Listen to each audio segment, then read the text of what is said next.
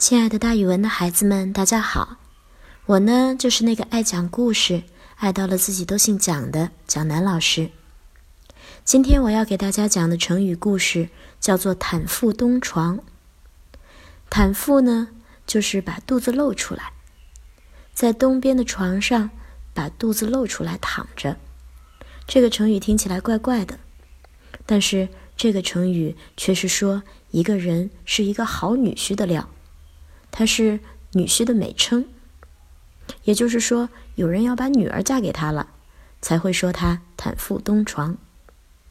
晋代有一位太傅，名字叫痴剑，他派了一位门客到丞相王导家里去选女婿。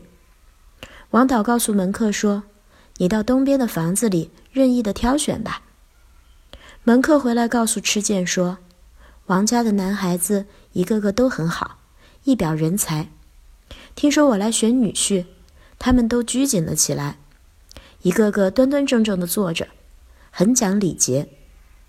但是有一个王家的男孩子很不一样，他听说我来选女婿，一点都不紧张，在东面的床上露着肚子躺着，好像我没来也没听见我这个人来似的。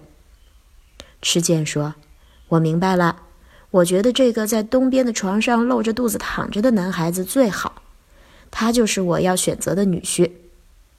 原来呀，这个在东边的床上躺着露着肚子的人就是王羲之，大家一定听过他的名字。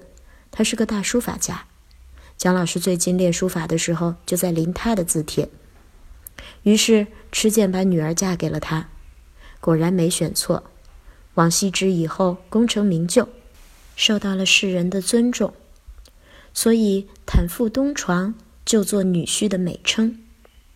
好了，孩子们，今天的成语故事就给大家讲到这儿，蒋老师跟大家明天见哦。